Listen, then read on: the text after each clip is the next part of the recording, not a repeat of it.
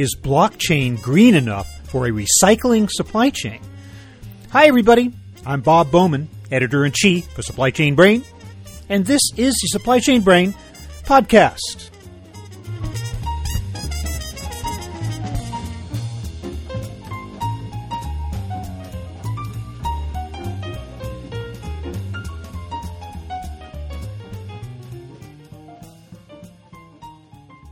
Blockchain has had a couple of decades to work its way into the supply chain lexicon, but it's still not entirely clear what role the technology can play in monitoring the movement of raw materials and product around the world. The details seem fuzzy, and despite a number of supposedly successful pilots, you couldn't exactly say that the application of blockchain in the supply chain today is widespread.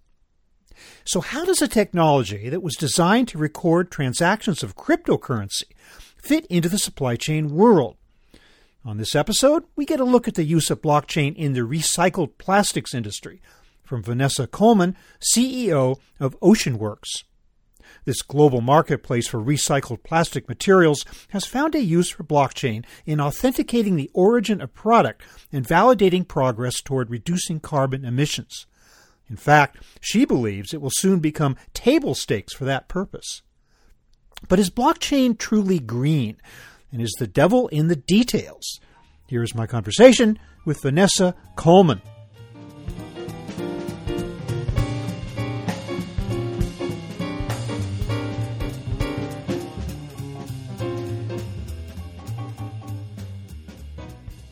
Vanessa Coleman, welcome to the show.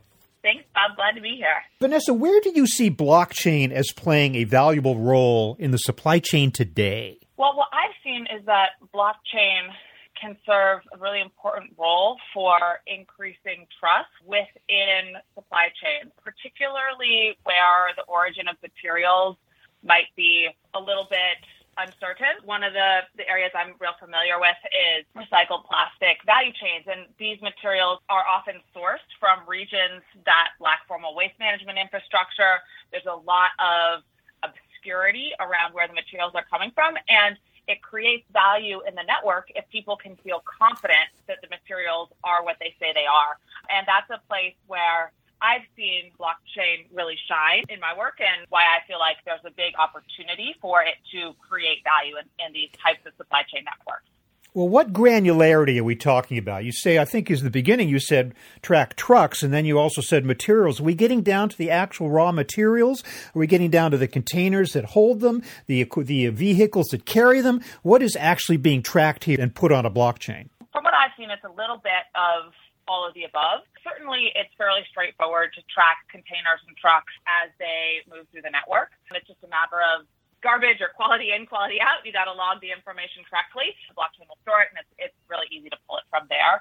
What we're looking at doing in the, or what I've, I've been looking at doing on the recycled material side is a lot more around actually the loads of material that go onto those trucks and understanding the origins of that and the makeup of that material. And so, where does it come from? What percentage of what type of material is there? And then being able to follow that as it combines and separates through various nodes in the network to the ultimate end product. And I think that's where a lot of the blockchain technology can add a lot of value because it has a way of tracking anything kind of with a unique ID through the network. Mm-hmm.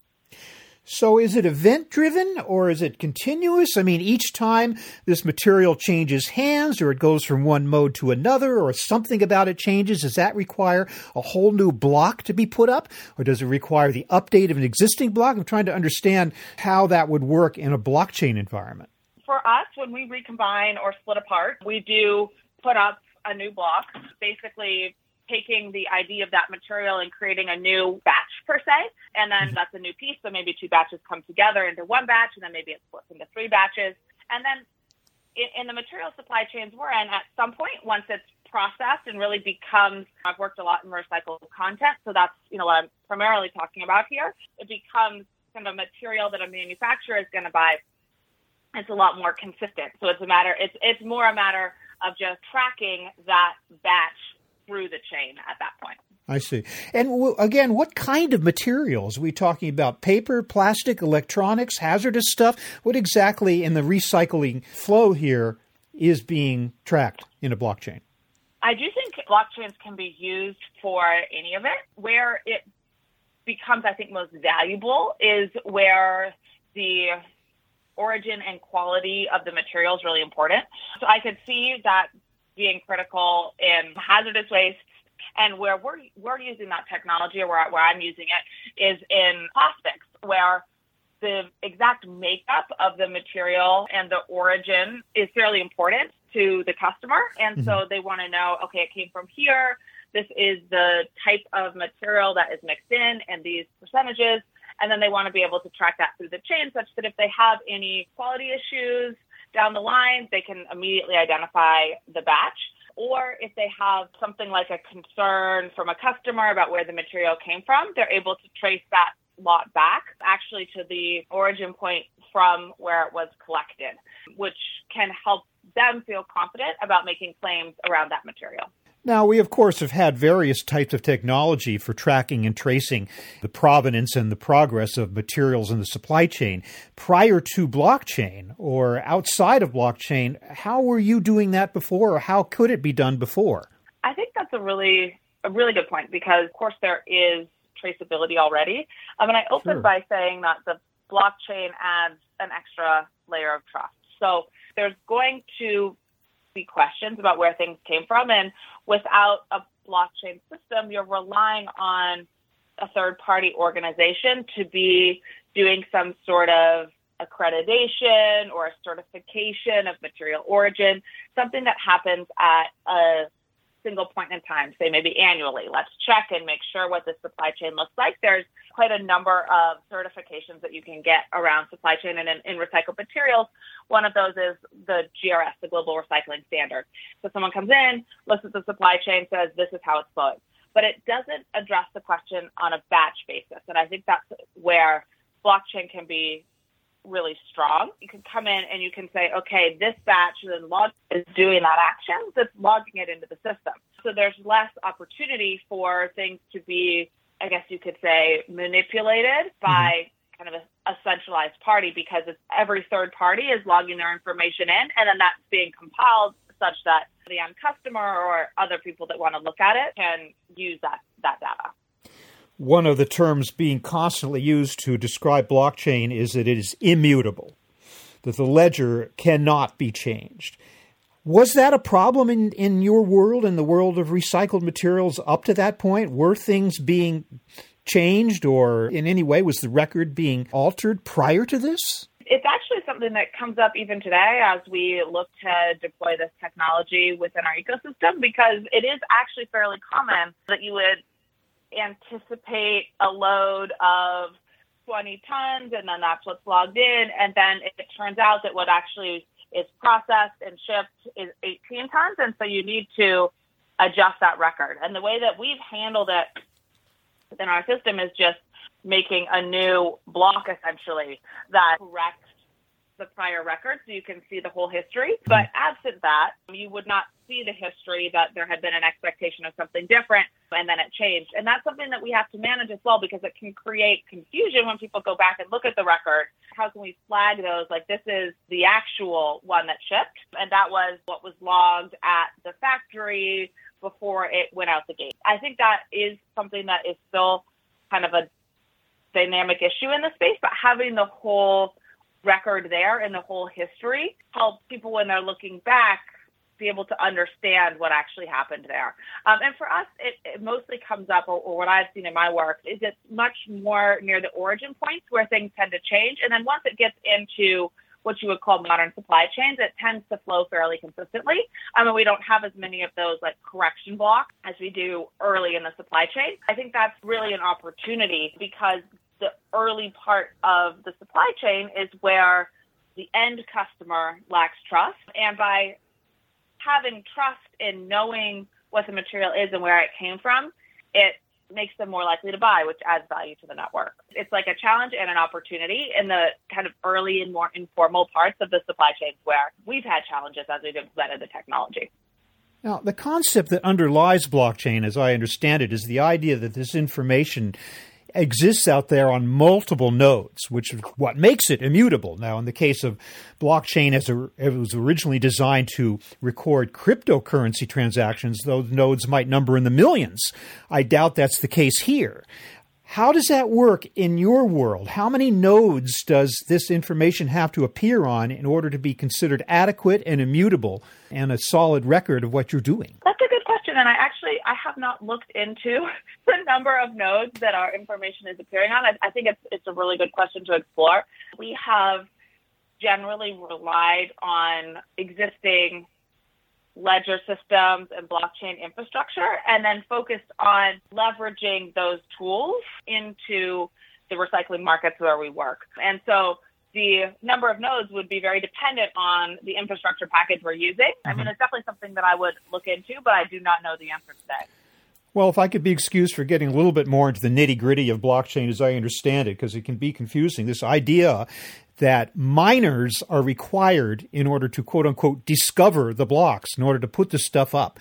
Uh, certainly the case with cryptocurrency, but as I understand it, all blockchains require that some kind of mining capability or process. Is is that the case here? What do you understand to be that all about? Because that sounds awfully confusing and, and kind of arduous. I think that that is the case, particularly for proof of work chains, which is what we what I, what I believe we're leveraging here. I do think that that is part of the process. And I think one of the things that is making it immutable is that work is required in order to do it, in order to add a new block, such that it can't just be changed on a whim. Is there not a token involved too? I mean, all of these blockchains seem to involve some variety of token. I don't know. The token can have different uses. It could be a security, it could be not a security does this actually generate tokens? And if so, what are they for and where do they go and what do they do?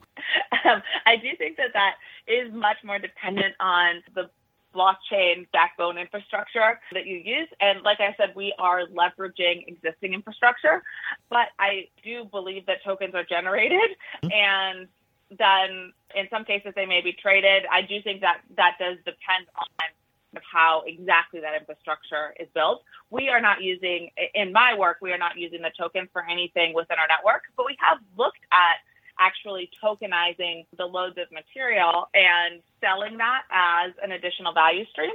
But is not something that we believe makes sense in the types of markets where we're working, which is like lo- really low value recycled content. I think there is still a lot of opportunity around that. And I mean, obviously, people have taken it a long way with NFTs, and there's an active trading in the kind of tokenization of these things. But for actually just the movement of material and supply chains, it's not something that I have seen a tremendous value in to date, but I do think it's like a really kind of exciting future space. Now, you are involved in recycling, which puts you very much in a green world. You are creating a big benefit to the environment by what you do. Uh, so that you want to promote sustainability as much as possible. Do you think that blockchain does that? I mean, you mentioned it's proof of work. Well, proof of work involves huge amounts of computing power in order to get this stuff up on a blockchain. I'm wondering if that's a concern and how do you address the whole issue of sustainability in blockchain technology? I do think that at scale with blockchain technology broadly, it is something to think about since the technology was developed. It's always been a concern for me, and particularly looking at cryptocurrencies being kind of the future vision model of them being like the base fiat system for a lot of transactions that happen globally, I worry myself about the energy implications of that. And you know, I've had a lot of conversations with um, people knowledgeable in the space about the trade offs around that. In the markets where we work on the sustainability side, we do an analysis of the impact of everything that happens in the ecosystem. So the transport of material, the tracking of the material, the recycling itself of the material, and look at the energy footprint. And at the end of the day, the trade off between using a virgin or a new material, particularly in plastics, and using recycled content is so energy favorable that all the other steps are very minor. Mm-hmm. But I do think at scale in blockchains, it's important to consider the energy footprint. And I am kind of eagerly watching some of the alternative models like proof of stake and things like that that are exploring ways to decouple the blockchain activities from energy use, which mm-hmm. was ultimately, as a society and a world, one of our most limiting resources as a society.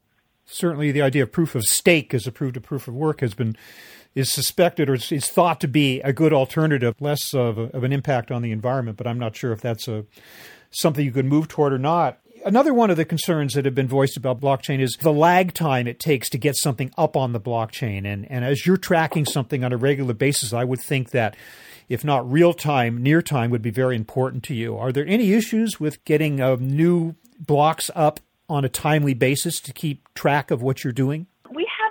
Really had that concern, particularly from a blockchain technology perspective. For us, the bigger challenge is actually just getting the real time inputs from the actors in the ecosystem. That's something we're constantly trying to understand how to incentivize and how to make sure that the data is input on a real time basis. And then any kind of lags in the technology infrastructure, it's actually okay because people are looking for like up to date information to the day, not to the minute or mm-hmm. to the hour. So for us, the challenge is more on the like human ops side and less on the technology side, but it is something to think about, particularly when you need very real time information, which in our case, within the day is definitely good enough. One of the advantages of blockchain is the generation or execution of so called smart contracts. Do you use those? And if so, what role would they play in your operation? We really use them in like a simplified way right now. It is something that we're exploring. I think there could be opportunities to actually facilitate smart contracts between parties within our network. But right now, we are more just tracing the information and not looking at the exchange of dollars and like contracted terms that you might use a smart contract for, or that we are looking at using a smart contract for. I do know that smart contracts can be used for kind of a lot of different functions, but where we've been looking at it in our network is really around facilitating trade in an easy way between parties. But we found that in the markets where we work kind of early in these value chains in, in recycled content, there is enough right now there's a lot of work just getting people used to using these technology systems. And then we think there might be an opportunity to layer that in later. And we do see some others starting to do that kind of thing within the kind of informal trading markets where we work. So I think there are, in the next five years or so, there could be an opportunity to, to layer that in. Do you worry about the collapse of the cryptocurrency market having some impact on blockchain technology. Of course, what we're talking about here is nothing like that. This isn't cryptocurrency. This is a completely different thing. But I'm wondering if the whole image of blockchain could somehow be tarnished. It was, after all, created originally to support and record cryptocurrency transactions. Do you worry about there being some effect there, or do you think they can keep be kept separated? I think from a technology perspective, they can be kept separate. I do think there is some potential for overlap is the question of trust. And some of the concerns around cryptocurrency market have been because there was actually a lack of transparency in how assets were moving, which created some big pools of risk. And that is exactly what is trying to be avoided by using blockchains for supply chain as big pools of risk. Hmm. And so just making sure that that is well managed within a supply chain system and, and that the blockchain is really adding value there. And to whatever extent the general perception becomes that blockchains can be gamed in some way or aren't always transparent, then that lack of trust, I think, can maybe devalue the blockchain within like a supply chain system. We haven't really seen too much of that in our work, but I could definitely see that happening where everyone has been really asking, how do we know this is what it says it is? Is it tracked tracked on a blockchain? Like customers have been asking those questions. They could become less concerned about it, which would probably decrease investment from all kinds of companies in building blockchain for supply chain tools. Mm-hmm. So I think there is a risk. I haven't really seen it trickle through yet, but it really comes down to how much users trust the system. And so that I think is what needs to be reinforced going forward. But bottom line, it sounds like you're bullish on the future of blockchain in the supply chain. Would that be fair to say? Yeah, I think it, it does continue to add value within that ecosystem. Traceability is critical. Everyone's asking questions about where things come from, and being able to independently verify those adds a lot of value and that you can have an increased level of confidence when you make claims about the materials and, and your products. Vanessa Coleman of OceanWorks, I want to thank you so much for spending time with me to explain how blockchain is playing a valuable role in supply chain today and what are some of the nuances that go along with that. Thanks very much for being with me today. Thank you for having me, Bob. It was great to be on the show. I appreciate the conversation.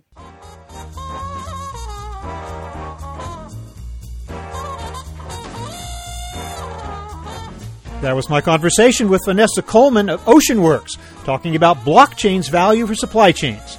We're online at www.supplychainbrain.com, where we post a new episode of this podcast for streaming or downloading every Friday. You can also read our Think Tank blog, watch thousands of videos, and access all of our other content, including the digital edition of our magazine. Look for us on Facebook and LinkedIn. Follow us on Twitter at SCBrain, and also watch videos on our YouTube channel. You can also download or subscribe to the podcast on Apple Podcasts. Got any comments or suggestions on this or any episode? Email me at rbowman at supplychainbrain.com. Stay well and see you next time.